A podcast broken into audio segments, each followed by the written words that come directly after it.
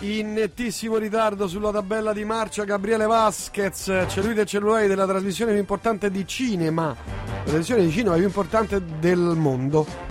Sicuramente del paese. Sì, sì, penso proprio di sì.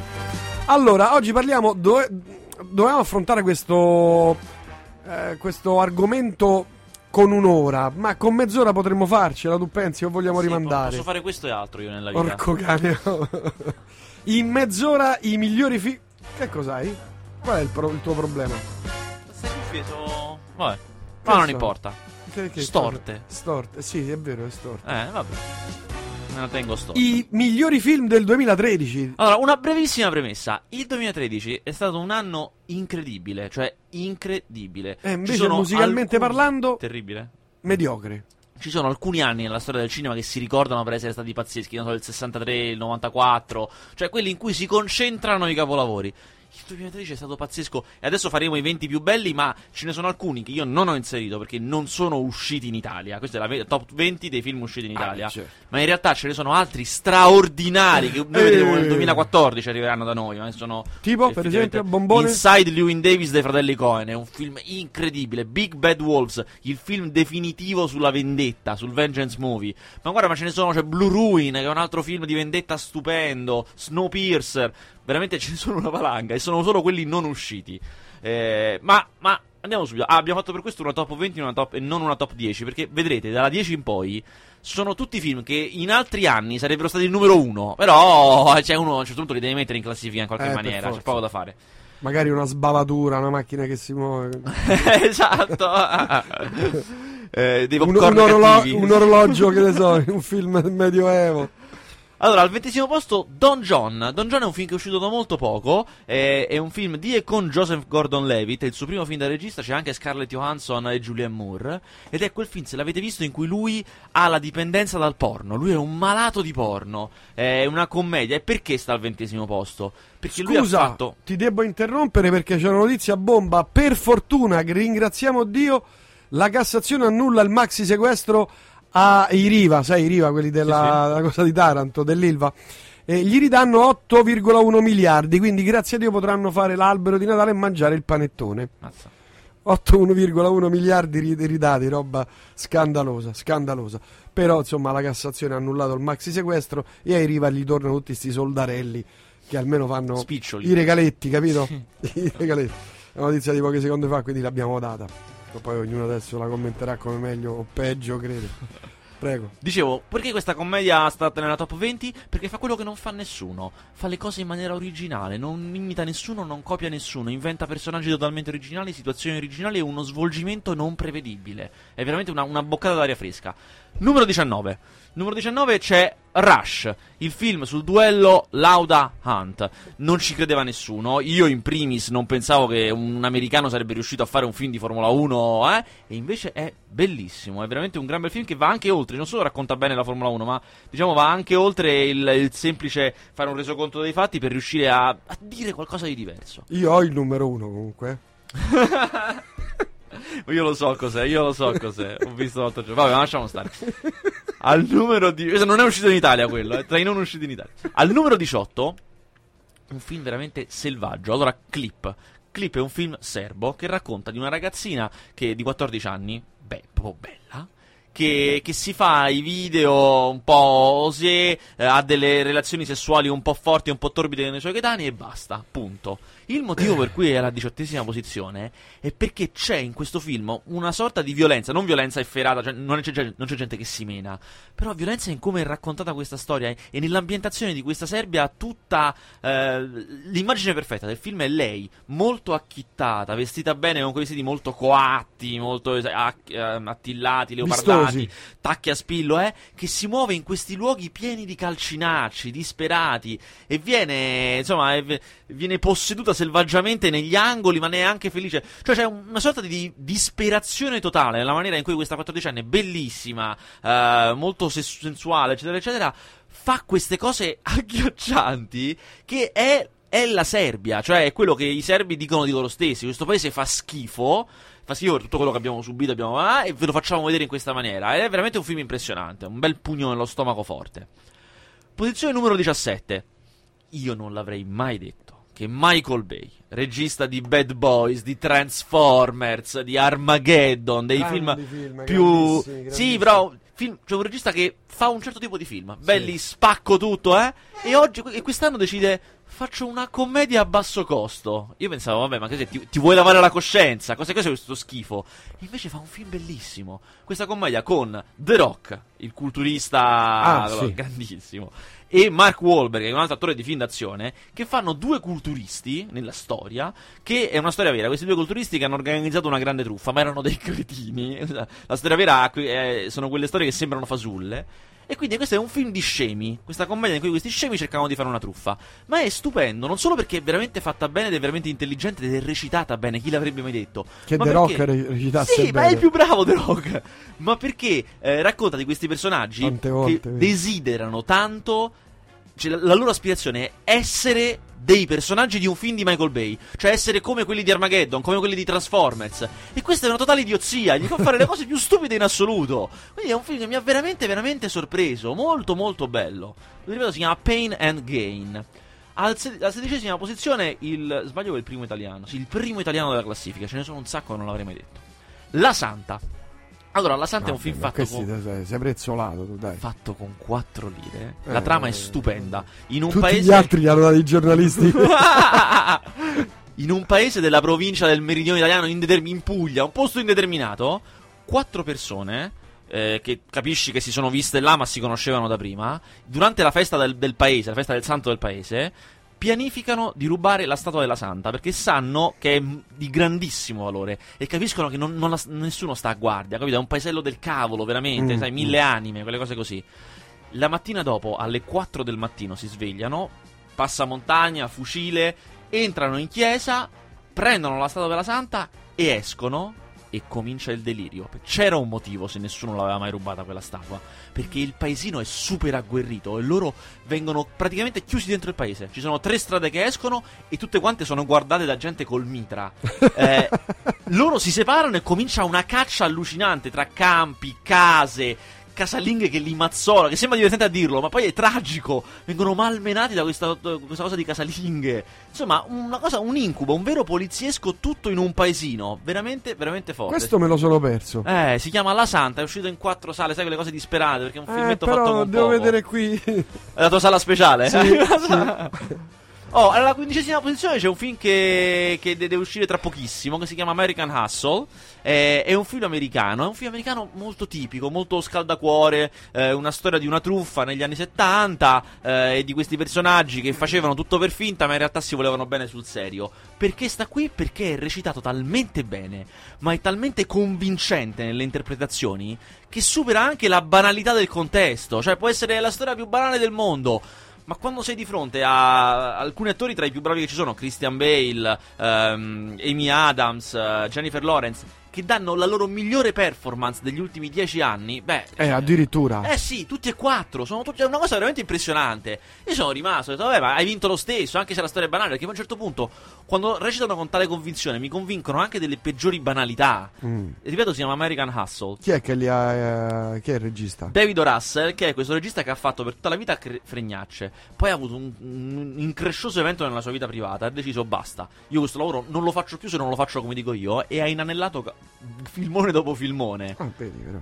Eh, quattordicesima posizione, Your Next. Your Next, anche questo è un film caratterizzato da una trama che pare banale, ma poi succede di tutto.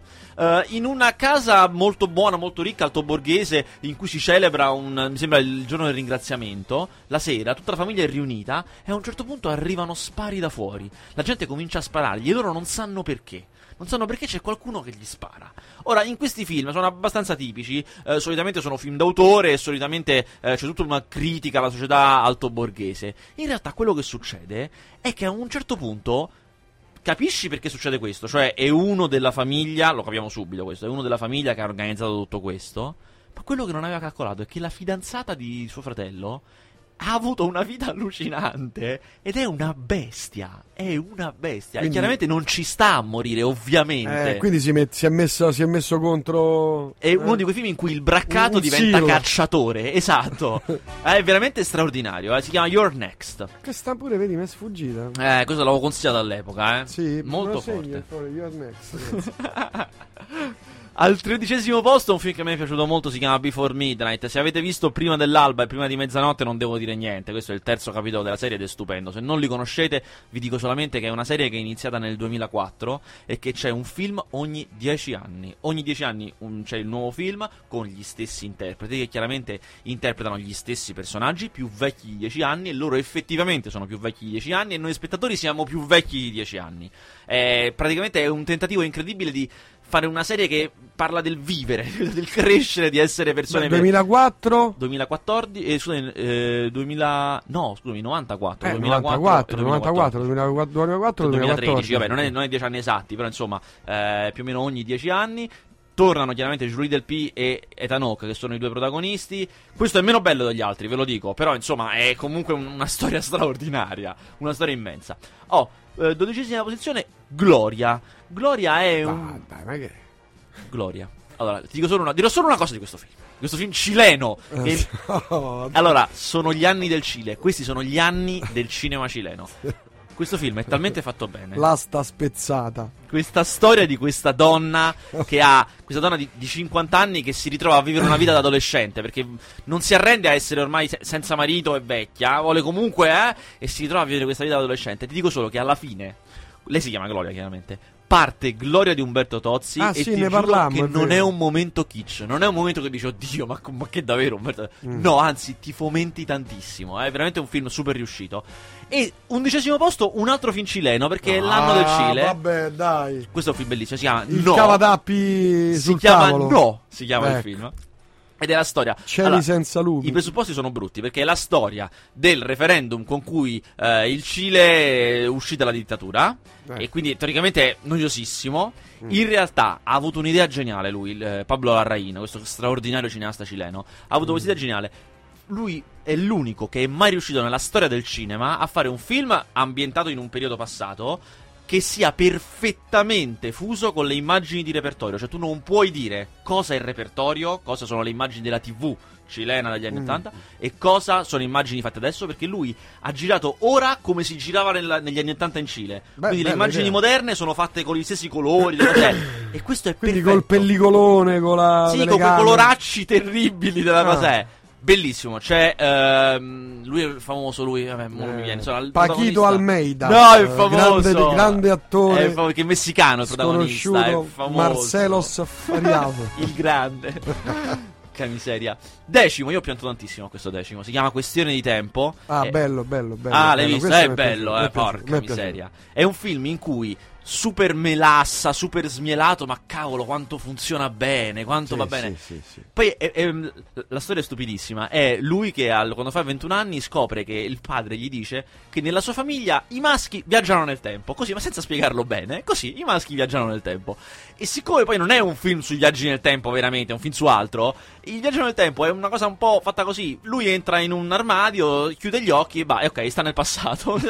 Che mi fa morire dal ridere. Perché in realtà è un film un po' tipo Ricomincio da capo. Se vi ricordate quel film con Bill Murray. È un film sul Bellissimo, giocare quel con. Il film è stupendo. Eh, quel film è stupendo. Stupendo, veramente bello. quel film. Eh, è un film sul giocare, sul rifa- ri- poter rivivere la tua vita, rifare le cose che non sei riuscito a fare bene. E poi alla fine esplode con un sentimentalismo. Mamma mia, quanto è riuscito! Lui lì Bill Murray fa una, veramente un'interpretazione notevolissima. Notevolissimo, notevolissimo. A un certo punto diventa il dio di quel paesino. eh. Sì, Bellissimo. sì, sì.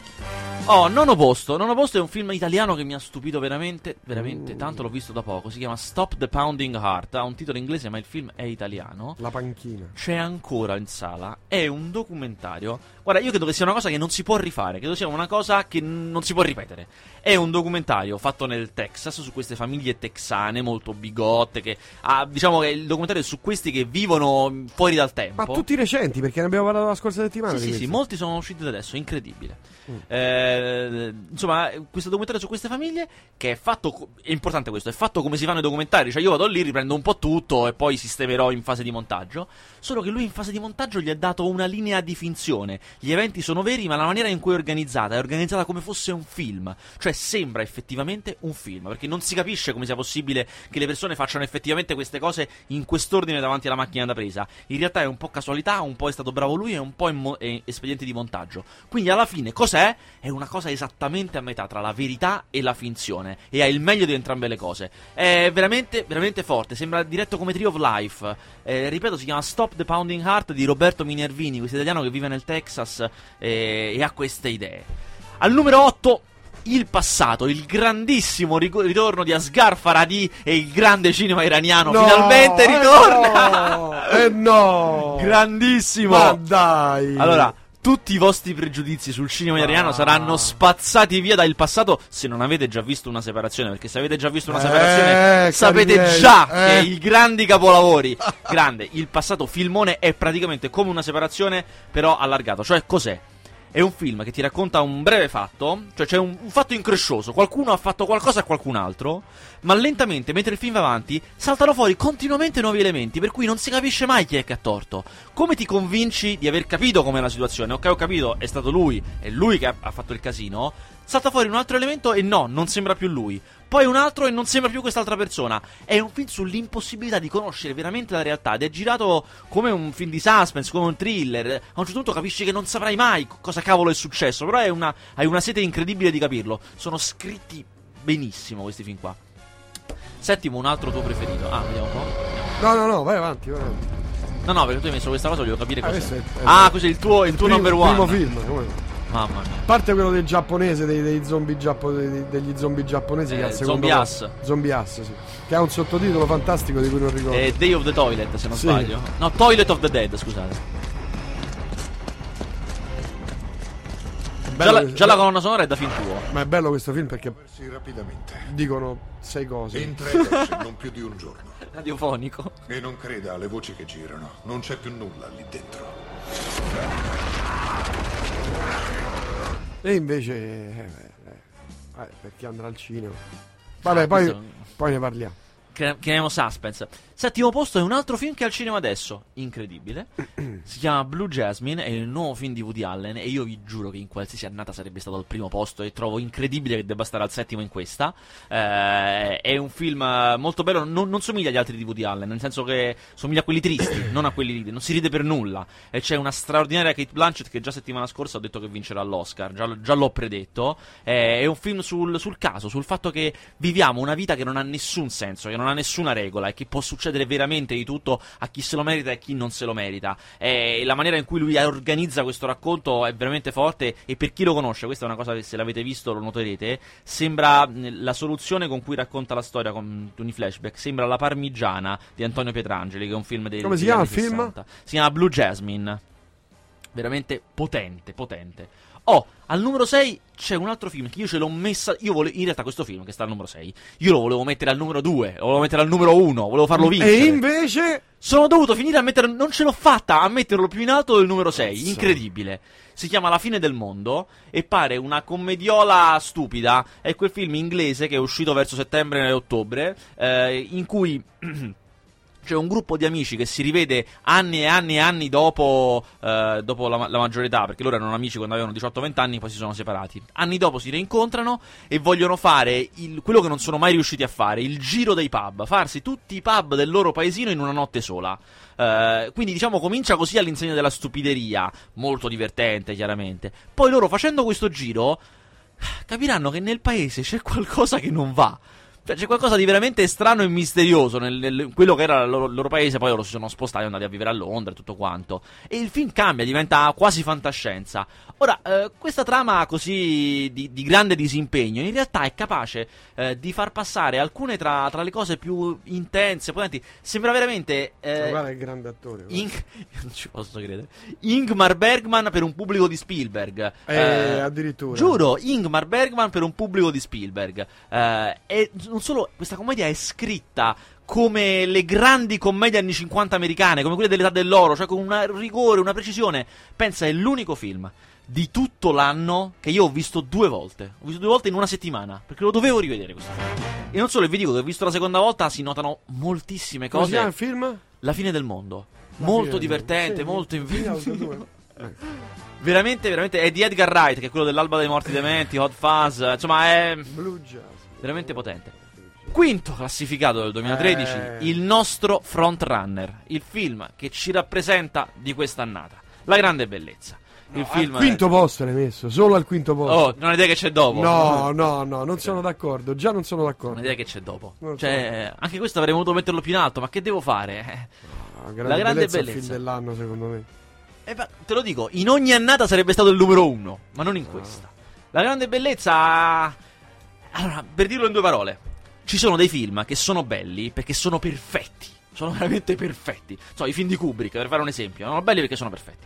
La grande bellezza invece è della categoria di Apocalypse Now. Sono belli perché sono totalmente imperfetti. Sono pieni di, di errori, pieni di cose esagerate, eh. Ma sono talmente poeti, corrono talmente tanto come un treno nella notte. Che tu non puoi fare niente, ti travolgono. All'inizio, quando esci, magari pensi, sì, ma c'erano delle cose che però mi piacciono meno, alcune di più.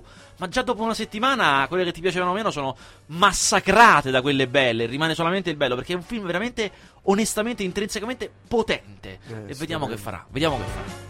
Eh, al quarto posto, già questo già ha battuto la grande bellezza. È un film che io l'ho fatto rientrare come tra quelli usciti, anche se è uscito per un giorno solo. Però eh, in teoria è uscito in quest'annata. E si chiama Wolf Children. È un lungometraggio d'animazione giapponese. E... Ed è un film che racconta la cosa incredibile di essere vivi, essere persone che sono vive, essere umani. È- e lo, lo fa raccontando di una madre che deve crescere dei bambini che in realtà sono dei lupi. Quindi è una cosa di fantasia. Come... Però questa cosa di fantasia non porta delle avventure. Semplicemente lei ha delle difficoltà perché questi bambini sono metà bambino e metà lupo e lei non sa che fare. Obiettivamente io non so come fare a non farli beccare, a cercare di tirarli su. Chiaramente è una grande metafora della difficoltà che ha qualsiasi genitore con qualsiasi Con figlio. figli, certo. Quello è solamente un, un elemento che lo rende più evidente. Ma c'è un'umanità commovente senza che ci sia tra- una tragedia. Cioè, non è che c'è un dramma che si piange. Però è talmente incredibile che. E l'hai messa al terzo posto? Messo al quarto posto. Quarto, al C'è- terzo? C'è, di peggio. Al terzo, Gravity. Gravity. No, sì. non sono proprio d'accordo. E ti dico anche perché. Siete stati perché. tutti quanti. plagiati. No, siete stati. eh, Influenzati, condizionati. con- no, neanche condizionati. Non trovo l'aggettivo Pagati. giusto. No, eh, eh, allampati. Ah, accecati. Allampato proprio, come fu un flash. Puff. Ti dico perché. Gravity sta al terzo posto. Perché fa una cosa che non, fa- non ha fatto nessun altro film in quest'anno, ma forse anche negli anni passati. Ridefinisce una mitologia, cioè lui cambia la percezione che abbiamo dei film nello spazio. Prende un po' del cinema spaziale russo, un po' del cinema spaziale americano, un po' di quello che già conosciamo e ne fa una cosa totalmente nuova. Lo spazio è un posto nuovo, ripreso in maniere nuove, in cose nuove, e poi verso la fine del film fa anche di più, diventa una cosa su- sul sopravvivere. Io, io non morirò, io non morirò perché sono un essere umano e non voglio morire. È in- No, incredibile. Alla, fi- alla fine sembra un film di Terence Malik. eh. Io pre- premio anche, non solo mi è piaciuto molto, ma premio anche il fatto che questo è un film fatto come nessuno mai prima. Tecnicamente è stato fatto in maniere completamente nuove e diverse. Filmare cose nuove in maniere nuove. Insomma, Io non, non l'ho visto, sarà che sono ignorante in fatto di cinematografia. ma insomma, è- è A me veramente un- sembrava un film banala, una banana, banalata. me mi Eh, veramente La grande distrutto. bellezza lo trovo esorbitante. Secondo posto. Secondo posto è un No, altro film Dio, italiano. Dio, Dio, è un altro film italiano che ha battuto la grande bellezza. Eh, no. Ed è Sacro Gra. È Sacro Gra. È Eh, no, il- quello non l'ho visto, non lo posso dire. Me, anche qui la motivazione andrò veramente sintetico, perché si potrebbe parlare per ore e non ha senso. In questi ultimi dieci anni, il documentario come genere è cambiato tantissimo. È il genere che è cambiato di più in questi anni. Tra decenni ci ricorderemo questi anni, almeno chi, chi si occupa tanto di cinema, come gli anni che hanno cambiato il documentario. È diventato qualcos'altro, si è contaminato, eccetera, eccetera. Sacro Gra è lo zenith di questo cambiamento e segna anche un'altra cosa importante, che in questo grande cambiamento mondiale la scuola italiana è stata una delle più importanti in assoluto. Non a caso poi c'è anche quest'anno c'è anche Stop the Pounding Heart tra i, tra i- tra i film più belli. Eh, Sacro Gra, eh, perché uno zenith? Perché fa quel lavoro incredibile di eh, filmare cose. Questo, dirò la stessa cosa di Stop the Pounding Heart, perché questa è la caratteristica della scuola italiana: filmare cose vere come se fossero fasulle. Usare le tec- tutte le tecniche del cinema di finzione per fare le cose vere e dire quindi qualcosa di più, andare oltre la verità. Come se filmare il reale non bastasse dire la verità. È veramente. Abbiamo pochi minuti. E siamo al Li metti uno. su Facebook o sul sito di tutti i film. Ciao Daniele, grandi Sì, ti sì, amo, sì, Marco Topolino. l'elencone. Ma dove è consultabile questa lista? Beh, da Ci domani... sarà, allora, ci sarà il podcast online per, per- per godere anche della, del- della maniera Ah, in certo, cui io dell'intensità. Esatto, dell'intensità del momento. Poi ci sarà su Facebook di Cellulite e Celluloide che Per tutti forza. quanti, tutto il mondo lo ricondividerà. Anche se non l'avete sentita, vi, vi capiterà sulle vostre bacheche Per perché tutti lo condivideranno. E poi sul sitarello di Faster uno spazio se lo guadagnerà. Assolutamente, per forza. Anche lì per forza. Numero uno di... Numero uno non sarai mai d'accordo, no, non l'hai visto, per cui non potrei dire nulla. È La vita di Adele.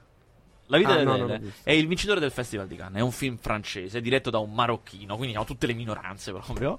Che parla di lesbiche, proprio tutte le minoranze di questo mondo. Ah, allora, questo era piaciuto tanto. eh, vero, perché mi è piaciuto? mia. Anche qui cerchiamo di stare in due parole. Perché racconta, no, lavora, lavora sul banale. Cioè, una storia d'amore, la cosa più raccontata in assoluto al cinema. Se dovessimo fare un elenco di cosa Beh, no, raccontano pure i western, della- eh. Ma poi c- c'hanno C'è una storia d'amore, western, vero, capito? sì. È la cosa più raccontata in assoluto. E lui affronta questa cosa in maniera io non l'avevo mai vista, mai prima in maniera così minuziosa, momento per momento, dando importanza a ogni momento e non facendo il lavoro che solitamente fa il cinema, cioè l'amore come una questione tra l'intellettuale e il sentimentale, quindi astratto, l'amore impalpabile, ma facendola di carne. Cioè questo è un film di eh, del liquido delle lacrime, del muco, del- della pelle che si struscia, dei denti, delle labbra. Cioè, è una cosa veramente che si sente la, la densità, la carnalità del sentimento. E quando a un certo punto, non vi rivelo nulla nel dire che a un certo punto ci saranno anche dei pianti in questo film, perché si piange, perché c'è chi viene lasciato, eh.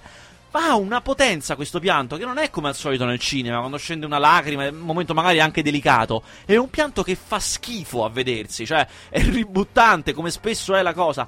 Cioè, e questo è un esempio per dire della potenza fortissima. È un film che non si dimentica assolutamente. Chi lo vede non lo dimentica più. E si è meritato per me la palma so, di gravi di un film inutile, senza emozioni, un insulto per la grande bellezza, metterlo prima. Mio piccolo sapere, scusa Vasquez, sono sempre da bordo come Prince. Questo- d'accordo, d'accordo. Questo sei tu che mandi i messaggi. No. Beh, ti sei tradito dicendo sono sempre d'accordo con me. Sei- Hai esagerato, ti sei tradito. Guarda, ti do uno schiaffo morale, il film Vai. dell'anno per me.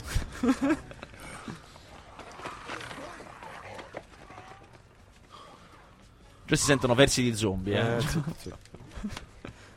Possiamo dire chi è il protagonista? Possiamo dire chi è? Aspetta. Cosa cucini di buono? Pesce fresco? Ah, chi è la doppiata? Ti sei fermato al centro massaggi? Passami la radio. Doppiaggio ho fatto io. È stupendo. Sì, Trigger. Dove ti trovi? Brodus, Doppiato nel tempo Dov'è? libero. dov'è Trigger? Trigger è morto. Siamo rimasti solo noi. Noi chi? Chi altro è morto? Sono morti tutti.